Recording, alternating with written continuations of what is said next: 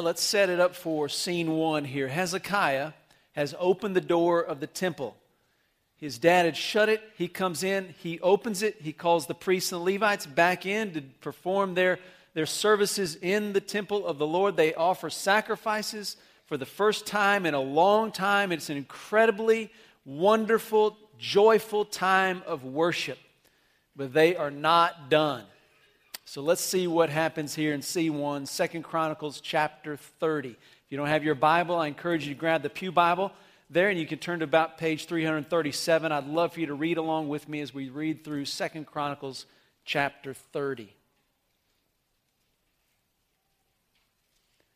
Now Hezekiah sent to all Israel and Judah and wrote letters also to Ephraim and Manasseh that they should come to the house of the Lord at Jerusalem to celebrate the Passover to the Lord God of Israel.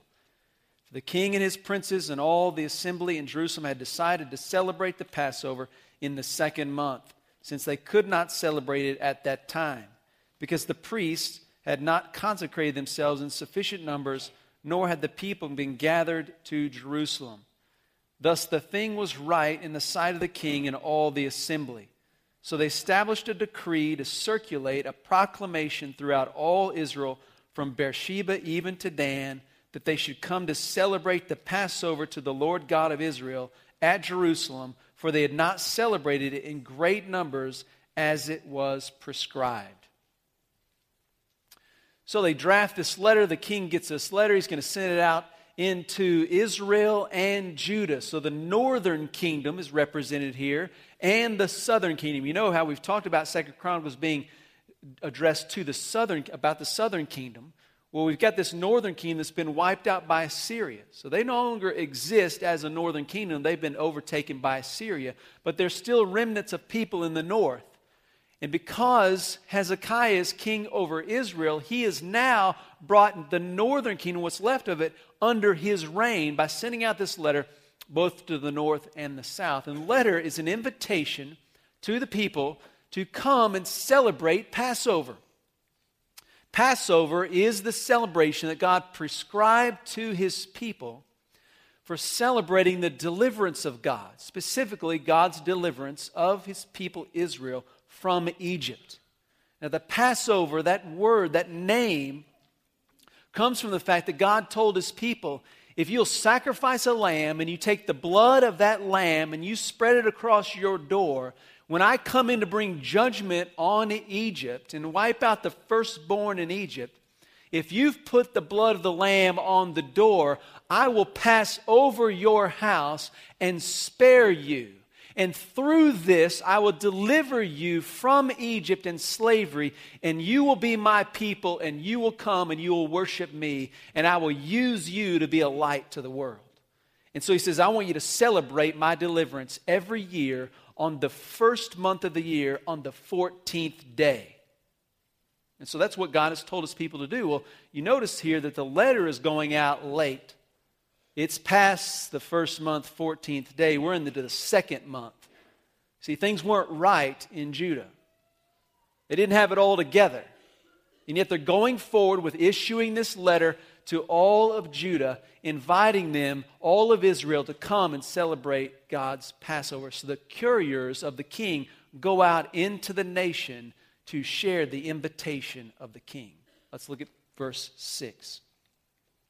The couriers went out throughout all Israel and Judah with the letters from the hand of the king and his princes, even according to the command of the king, saying, here's what the contents of the letter O sons of Israel, return to the Lord God of Abraham, Isaac, and Israel, that he may return to those of you who escaped and are left from the hand of the kings of Assyria. Do not be like your fathers and your brothers, who were unfaithful to the Lord God of their fathers so that he made them a horror as you see. Now, do not stiffen your neck like your fathers, but yield to the Lord. Another way to translate that word yield is give your hand. Open your hand to the Lord. Give your hand to the Lord. So give your hand to the Lord and enter his sanctuary, which he has consecrated forever. And serve the Lord your God, that his burning anger may turn away from you For if you return to the Lord, your brothers and your sons will find compassion before those who led them captive and will return to this land. For the Lord your God is gracious and compassionate and will not turn his face away from you if you return to him. So the couriers passed from city to city through the country of Ephraim and Manasseh as far as Zebulun, but they laughed them to scorn. Nevertheless, some men of Asher, Manasseh, and Zebulun humbled themselves, came to Jerusalem.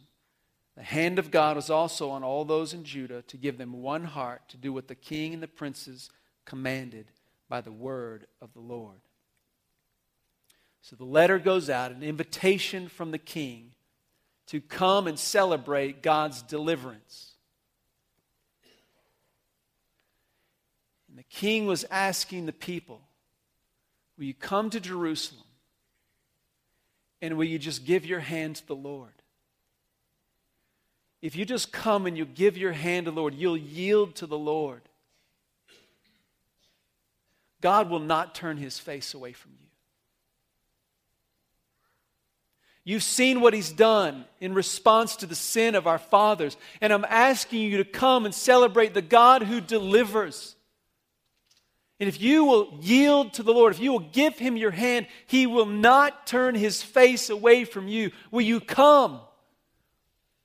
It's an invitation from the king to come and receive the compassionate grace of God. I want you to remember a couple things this morning because you have read scene one. First of all, I want you to remember that time in your life. See, most of you have come here this morning because there was a time in your life when you heard the invitation of a king. And Jesus spoke to your heart because a letter was written and you heard his words and you responded to his invitation. And I want you to remember that moment. That time in your life when you heard the invitation of Jesus Christ, the King of Kings, to turn your heart to the Lord. See, God wrote the letter, and He sent the King Himself with the invitation. Jesus said things like this Come to me, all you who are weary and heavy laden, and I will give you rest. Take my yoke upon you, for I am humble and gentle in heart, and you will find rest for your souls. Matthew 11, 28. He said, I am the bread of life. He who comes to me will not hunger, and he who believes in me will never thirst. John 6 35. He says, I am the resurrection and the life. Everyone who believes in me and lives will not die. And everyone who lives and believes in me will never die. John 11, 25. He who hears my words and believes him who sent me has eternal life and does not come into judgment, but is passed out of death into life. John 5, 24. The invitation has been given. And so many of you are here today because you responded. And when you gave your hand to the Lord, you experienced his gracious, compassionate forgiveness. I want you to remember that moment. The second thing I want you to remember this morning is the fact that we have people from our church family all over the world this week who are God's couriers and they have been sent out with the invitation of the king. There are some college students, as Kurt said earlier, they're going to be in Florida carrying the invitation of King Jesus, offering a chance to respond to his gracious, compassionate forgiveness. And I suspect as they interact with spring breakers celebrating all sorts of depravity, that they will experience some laughter, mocking, and scorning.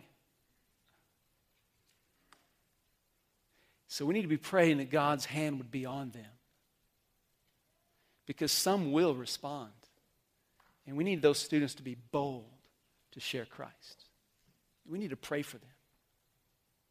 We've got a whole other group that's in Uganda, and we need to pray for them that God's hand would be on them as they offer the invitation of the gospel. We've got a bunch of these students here and some adults that are going on a ski trip, and they're going to be challenged throughout the trip to consider that God's going to create some divine appointments to extend the invitation of the king. And man, I would love it if our students came back from this trip and they're able to say, I shared the gospel with somebody on this trip. Wouldn't that be awesome?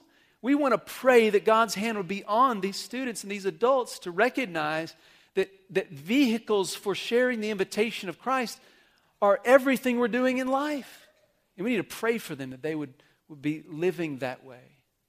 And, and I'd ask you, pray for me as I go, that God would give me opportunity to share the invitation. And as you pray that God's hand would be on those of us who are going out into the world, and you remember your own response to the invitation, you should also be asking that God's hand would be on you because some of you are going to go about working this week. It's no spring break for you. Some of you are going to do some different things this week because it is spring break for you. We're going to be in all kinds of different places and all kinds of scenarios around our community. And guess what? You are a courier. And you have an invitation to offer.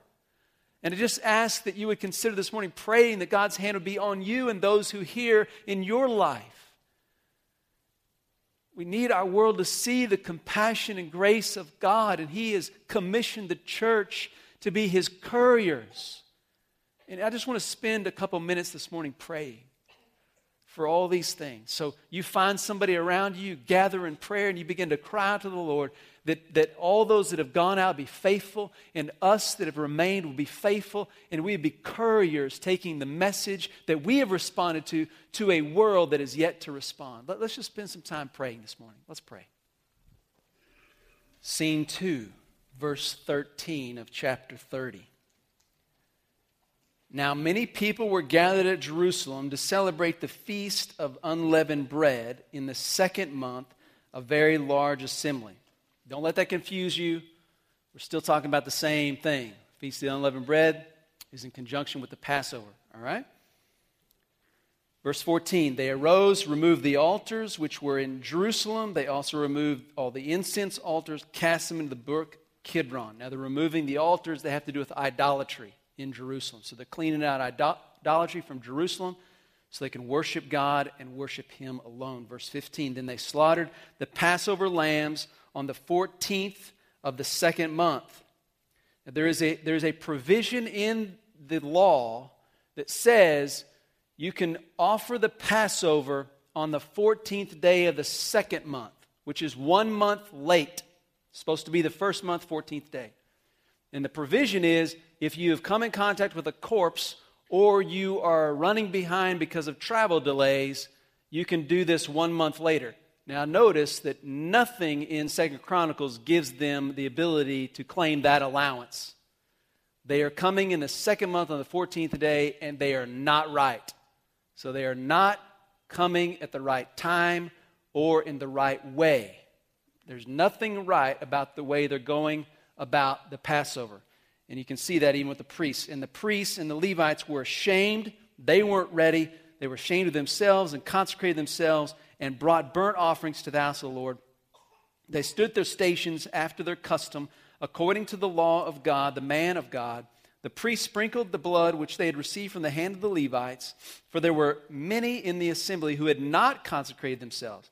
Therefore, the Levites were over the slaughter of the Passover lambs for everyone who was unclean, in order to consecrate them to the Lord. For a multitude of the people, even many from Ephraim and Manasseh, Issachar, and Zebulun, had not purified themselves, yet they ate the Passover otherwise than prescribed.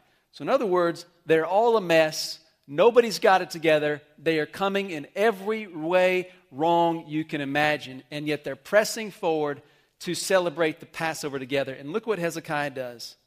For Hezekiah prayed for them, saying, May the good Lord pardon everyone who prepares his heart to seek God, the Lord God of his fathers, though not according to the purification rules of the sanctuary. So Hezekiah prays and he says, God, we're wrong. We can't get it right. We've messed it up. There's no way we can fix what we've messed up. But I'm asking you to pardon or to cover over our sins, to atone for our sins so that we can still come and worship you.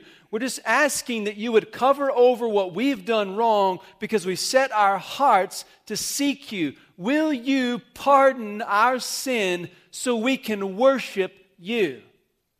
And look how God answers.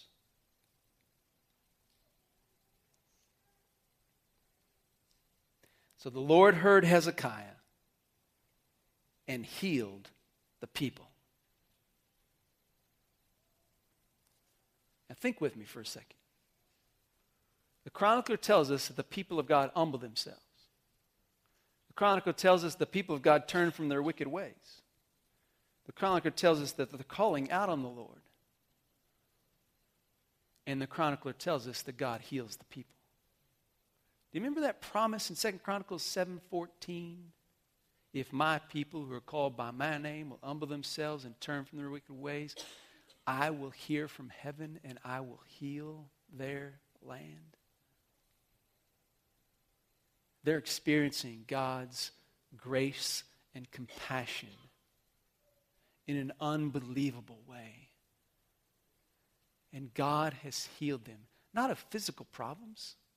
He's healed the most significant problem they have. They are sinful, and there's nothing they can do to fix it. God just has to decide to cover over their sins. And that's exactly what he does. He heals them. Look what happens. Verse 22. Verse 21 The sons of Israel present in Jerusalem celebrated. Check out the verbiage here. Listen to the tone of this text. The sons of Israel present in Jerusalem celebrated the feast of the unleavened bread for seven days with great joy.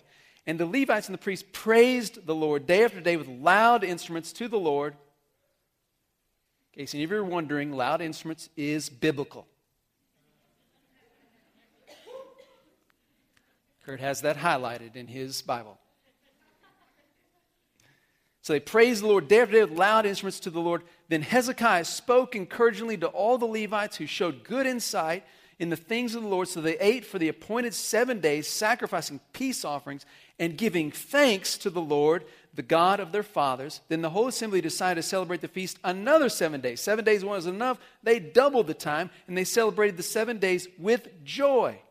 For Hezekiah, king of Judah, contributed to the assembly a thousand bulls, seven thousand sheep, and the princes had contributed to the assembly a thousand bulls and ten thousand sheep, and a large number of priests consecrated themselves. All the assembly of Judah rejoiced with the priests and the Levites and all the assembly that came from Israel, both the sojourner who came from the land of Israel and those living in Judah. So there was great joy in Jerusalem because there was nothing like this in Jerusalem since the days of Solomon, the son of David, the king of Israel. Then the Levitical priests arose. They blessed the people. Their voice was heard, and their prayer came to God's holy dwelling place to heaven. Incredible, joyful worship. When God's people recognize that they are a forgiven people, they are always, therefore, a joyful people. Forgiven people are joyful people. And it always begins with the heart. That's how it is for you and me. It begins with the heart. In Romans chapter 6 talks about obedience from the heart. Romans chapter 9 talks about believing with your heart unto salvation, believing with your heart for righteousness. Hebrews chapter 10, verse 22 says, You can draw near to the Lord with a sincere heart. 1 Peter chapter 3, verse 15 says, Sanctify in your hearts Christ as Lord. It all begins with the heart.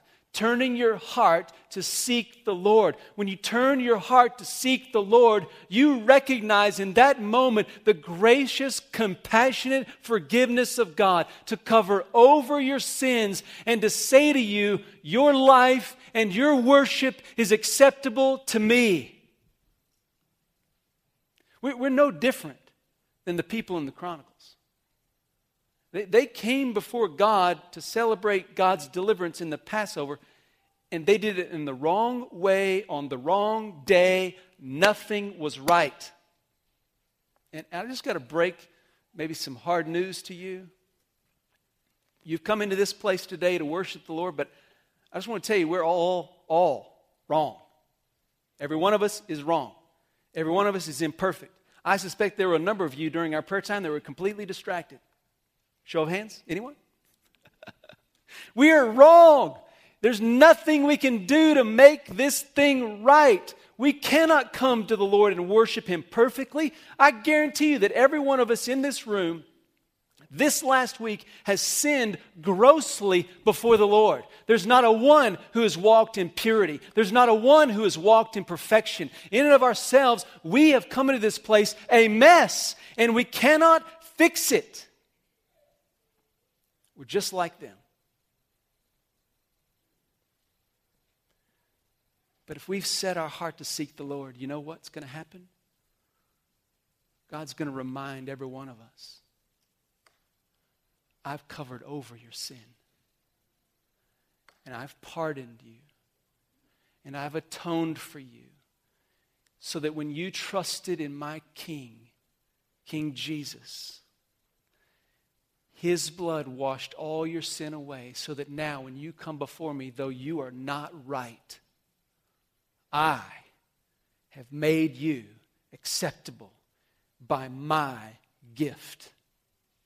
You can worship me. I've forgiven you. He's forgiven us. And forgiven people are incredibly joyful. Last Sunday, I had a man come up to me. He's going on a Project Thailand trip, and he said, Man, I'm, I'm, I'm not coming together with the money. I don't have it. I don't know what's going to happen. You told me to come and tell you about it. Here I am. I'm coming to tell you. This was my response. Okay, thanks. And I walked off. That's pretty much all I did. No consolation, no help, no, it'll be okay. I just walked off. You know, I had other things going on, and so he's left with that. That's all he gets. And so we go to Wednesday, and on Wednesday, uh, the office gets a phone call, and the office is told that an anonymous giver has paid this gentleman's way in full.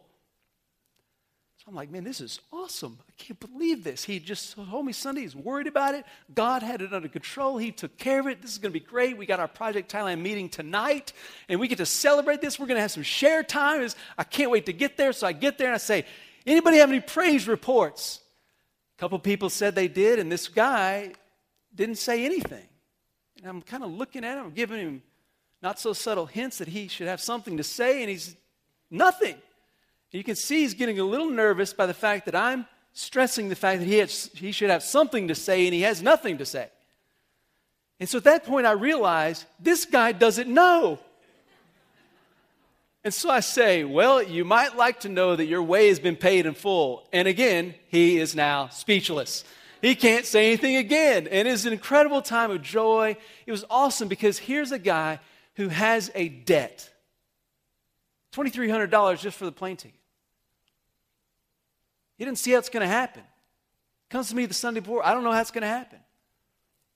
And somebody pays his debt in full. That's joyful. Now think about your sin. We, we have a debt of sin in our lives that we cannot pay. But it's more than that. Th- think, think with me on this, okay? As you live your life every day till the day you die, all you can do with your debt of sin is contribute to it. That's it. You can do some good things, you can do some great things, you can do some nice things, but did you know what? Whatever you do that you might think and I might think is righteous, good, and beneficial for God's world and God's glory, everything that we might be doing, does not diminish the debt of our sin. We don't do good things and have our debt go down. No, everything we do makes our debt go up. There's nothing we do that minimizes the debt of our sin. All we do for the rest of our lives is increase our debt. And what God has said to us through Jesus Christ is, I have paid your increasing debt in full, forever. You're forgiven, and your life is acceptable to me. When we get that, when we see that, I mean, isn't it joyful? I mean, isn't it joyful? That's why they sang, they played loud instruments, they went crazy for two weeks because they were a forgiven people. And a forgiven people is a joyful people. And, and what I want us to do in the next few minutes is just have opportunity to express some joy. If you have heard the invitation of Jesus Christ, and if you respond to that invitation, and He's poured out His gracious, compassionate forgiveness on you, and your ever increasing debt of sin has been erased in the blood of Jesus Christ, I think we ought to say something joyful this morning. I think we ought to sing in a joyful way and express that. And so let's just stand together and let's sing joyfully to the Lord. Let's look at scene three, chapter 31. Now, when all this was finished, all Israel who were present went out to the cities of Judah, broke the pillars in pieces, cut down the Asherim, pulled down the high places and the altars throughout all Judah and Benjamin, as well as Ephraim and Manasseh, until they destroyed them all. Then all the sons of Israel returned to their cities, each to his possession.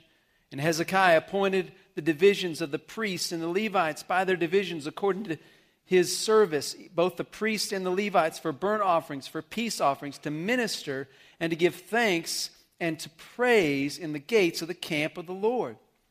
He also appointed the king's portion of his goods for the burnt offerings, namely for the morning and evening burnt offerings, and the burnt offerings for the Sabbaths, and for the new moons, and for the fixed festivals, as it is written in the law of the Lord and he also commanded the people who lived in Jerusalem to give the portion due to the priests and the Levites, that they might devote themselves to the law of the Lord.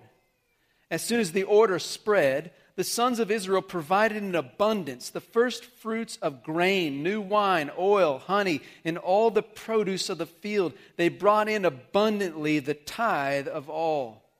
The sons of Israel and Judah, who lived in the cities of Judah, also brought in the tithe of oxen and sheep and the tithe of sacred gifts, which were consecrated to the Lord their God, and they placed them in heaps. In the third month, they began to make the heaps and finished them by the seventh month. When Hezekiah and the rulers came in and saw the heaps, they blessed the Lord and his people Israel. Then Hezekiah questioned the priests and the Levites concerning the heaps. Azariah the chief priest of the house of Zadok said to him, Since the contributions began to be brought into the house of the Lord, we've had enough to eat with plenty left over. For the Lord has blessed his people, and this great quantity is left over. Then Hezekiah commanded them to prepare rooms in the house of the Lord, and they prepared them. And they faithfully brought in the contributions and the tithes and the consecrated things. And they began to divide this stuff and make sure it's done according to the divisions of the priest. Now, walk down to verse 20. Thus Hezekiah did throughout all Judah, and he did what was good, right, and true before the Lord his God. Every work which he began in the service of the house of God in law and commandment, seeking his God, he did with all his heart and prospered. It all begins with our heart. And if we set our heart to seek God, we experience His forgiveness, His compassionate grace, and we experience His grace, we become a joyful people who seek to worship the Lord. And we gather like this on Sunday mornings to joyfully sing and praise God because of our deliverance, because of our forgiveness in Christ. And we leave this place, we leave this place of people who understand the invitation of the King the compassionate grace of God in our forgiveness, and then we understand what it means to belong to Him, and we leave this place a joyful people who have worshiped the Lord. We are to leave as a people who have set their life in a direction of continual change. We call that sanctification where God is able, by His Spirit and His Word, to make changes in us so that we reflect the glory of Christ, so that His invitation might go out more effectively to our world through the church. They notice that when the people left Jerusalem, they went out into all the land, and what did they do? They destroyed the idols of the land. Everywhere they could find an idol, they destroyed it because they wanted to be a people who were continuing to give their hand to God. And so they're destroying everything that might cause them to hold on to something else instead of God. They were going out to destroy everything that would turn them away from God so that they might be a people who continued to walk in the ways of the Lord, having God demonstrate His grace through them every single day. What a great pattern for us to follow. We come into this place every single week of people who have responded to the invitation of Jesus. And we come in here and we celebrate his gracious, compassionate forgiveness.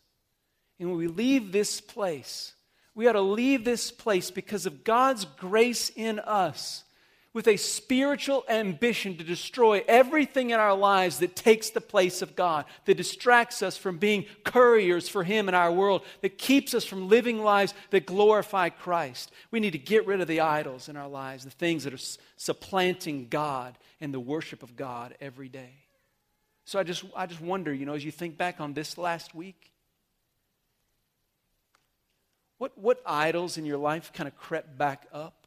And today, having spent time in the presence of God, you would say, you know, that, that, that thing, that activity, that thought, that whatever, that needs to be fled from. That needs to be destroyed. That needs to be guarded against this week. I need to go out from this place and I need to deal with this idol in my life. How many of us would say this morning, God, I, I want you to show me if there's any area in my life I've been unaware of that is prone to idolatry, to serving other things instead of you, from distracting me away from seeking you and living my life for your glory. Would you just show me if there's anything in my life that needs to be changed, destroyed, fled, guarded against, whatever it is? I'm ready to follow you because you have accepted me. It's only appropriate when we come in and celebrate God and we joyfully worship Him, we sing all these incredible things about His deliverance that we leave here and live as a delivered people. So I encourage you to respond to the Lord in that way. And notice here in this passage, what gets the most emphasis is not the destruction of idols, but going back to your possession, what God has given you, and making sure that your possessions are in order. The king started it. He says, I'm going to get my possessions in order. And there are certain things that God has given me that I'm supposed to give back to God in order for the ministry in the house of the Lord to continue so that the people can continue to experience the grace of God. And he went back and he got his possessions in order. And he began to give out of his possessions to carry out the ministry in the temple. Then he gave the order to all the people get your possessions in order and make sure you're responding to what God has said and you're bringing into the house of the Lord what will continue the ministry of the Lord through his servants. And the people responded in incredible abundance and they started to pile up heaps. I love that word heaps. Just heap after heap after heap of abundance, uh, more than they needed, because the people of God who came into the presence of God and felt the joy of their forgiveness wanted to spend their lives and everything they had for the glory of God and the furtherance of the church. That, that's the message, the template that we have the people of God who respond to the forgiveness of God with joyful worship and then yield their lives to the Lord to be sanctified by His Spirit so that everything we are and everything we have might be spent for the glory of God. And there's much joy to be had when we get our lives following God's grace. I just praying that that pattern would characterize every single Sunday we meet. That we would come together. That we would respond to the invitation of Jesus Christ. That we would be joyful in forgiveness. And we will leave ready to make sure that everything in our lives that could keep us from Christ is not keeping us from Christ. And that we would, instead of holding on to our possessions, open our hand to God and let Him spend us for His glory. We have a real opportunity here at Southside as a church family to respond to a significant need in our church. You've heard me talk about the Impact Project. We're wanting to expand our nursery area so we can faithfully and effectively minister to our little guys, four years old and younger. We need to carry out this project as a church body. And that what that means is that all of us have an opportunity to be involved in that project in some way, shape, or form. What I'm asking you to do in light of that opportunity is simply set your heart to seek the Lord. If you will do that, God will take care of enabling you to do all that He intends for you to do for our church family to pile up the heaps and to do what God's called us to do. We first started thinking about laying this out and sharing this with you guys. I realized hey, there's four months. We got four months for God to enable us to do this as a church body. And it kind of freaked me out a little bit until I read this chapter. And I recognized that they had about four months to pile up the heaps and I figured if God could do it once, He could do it again. And it all begins with our hearts. Just setting your heart to seek the Lord. I remember growing up in Amarillo in my youth group. And as a teenager, I can remember several times my youth pastor coming to me and saying things like this Kevin, a family in the church has given me a gift certificate to this store to give to you because they want you to be able to go and buy you some new tennis shoes. I look down at my shoes and I'm like, what's wrong with a few holes in my shoes? What's wrong with it is that you can't afford a new pair because your family doesn't have the money. And somebody in this church loves you enough to give it to you. So go buy you some new shoes. I remember in a time he came up to me, he said, Kevin, I want you to know somebody in this, this church family loves you and cares for you, and they want um, you to know that your way to youth camp has been paid. Your way to this retreat has been paid. It happened over and over and over again. Generosity of people in the church family, providing a way for me to do what I otherwise could not have done. And our youth ministry had the coolest stuff. I mean, we had the coolest sound system and the coolest meeting area. I mean, it was the 80s, but it was cool in the 80s. And, and, and somebody generously and sacrificially gave. And I suspect that 30 years ago, when those people were giving whatever they gave, whether it was small or great in their minds, I doubt that 30 years ago they could have imagined that 30 years later you would be sitting here reaping part of the benefit of their gifts. Because I promise you, if not for my church family growing up, I don't know that I would be here. I, I just want you to consider what you have an opportunity to be a part of. You can't imagine how your gift in response to the Lord might change a life forever. You need to think eternally.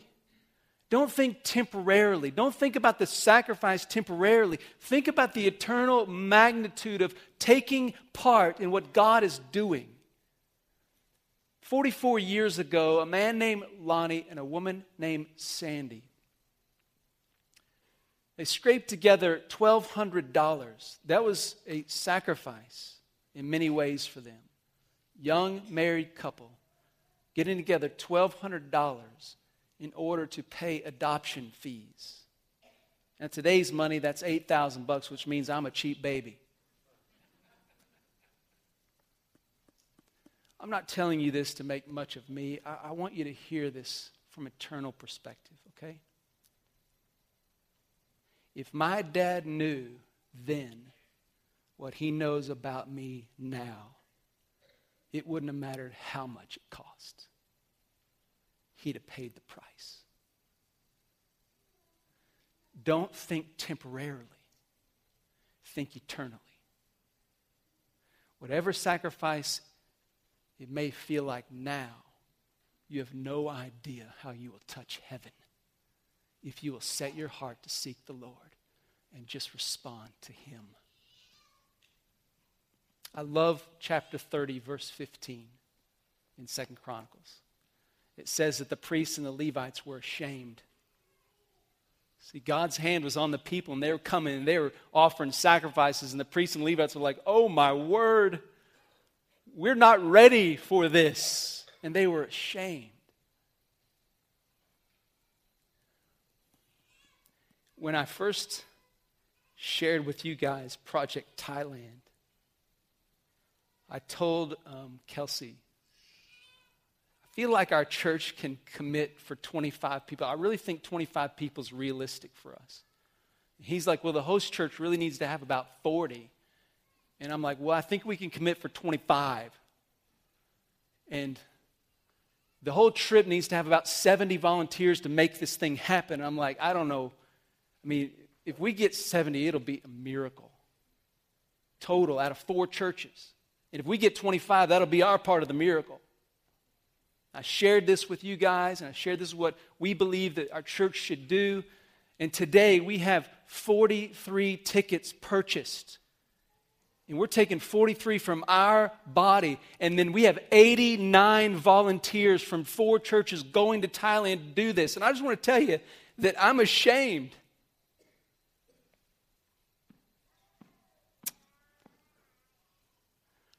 God's hand is on that. Now, here I've shared with you today what the elders believe that God is calling us to do as a church family. We believe God's calling us to raise $175,000 to make this nursery expansion thing happen. I didn't say 1.75 million, I said 175,000. But when you think about the fact that we've just given a ton of money to go to Thailand and now we've got this opportunity, it seems really big. And here's what I'm praying God, would you shame me again? I just, and I just believe if we'll all set our hearts to seek the Lord, when it's all said and done we look at all we've done, you know what we're going to say? God's hand was on us. And we've seen his gracious, compassionate forgiveness. And we've just let Him do what He wants to do. And it'll be a time of great joy. See, I don't want anybody to miss out on being a part of what God's doing in and through our church family here and in the world. And so here's the opportunity that's before you today. Set your heart to seek the Lord. That's it.